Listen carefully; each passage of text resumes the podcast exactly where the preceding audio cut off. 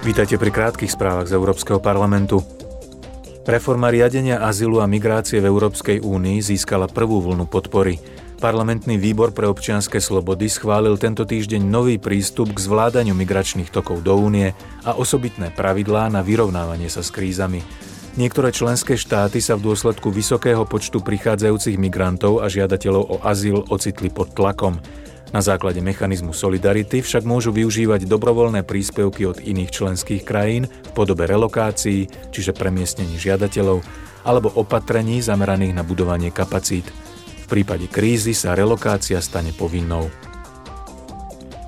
Europoslanci schválili prísnejšie pravidlá na odstránenie medzier v boji proti praniu špinavých peňazí, financovaniu terorizmu a vyhýbaniu sa sankcií v Európskej únii.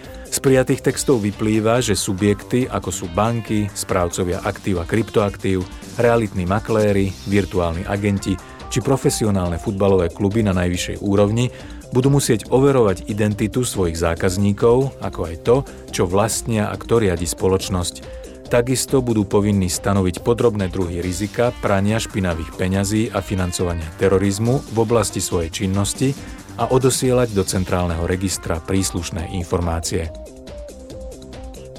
Predsednička Európskeho parlamentu Roberta Mecolová je na dvojdňovej návšteve Holandska.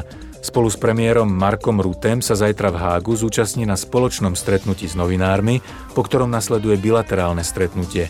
Neskôr sa stretne s členmi Holandskej rady ministrov a absolvuje oficiálne prijatie u holandského kráľa Williama Alexandra.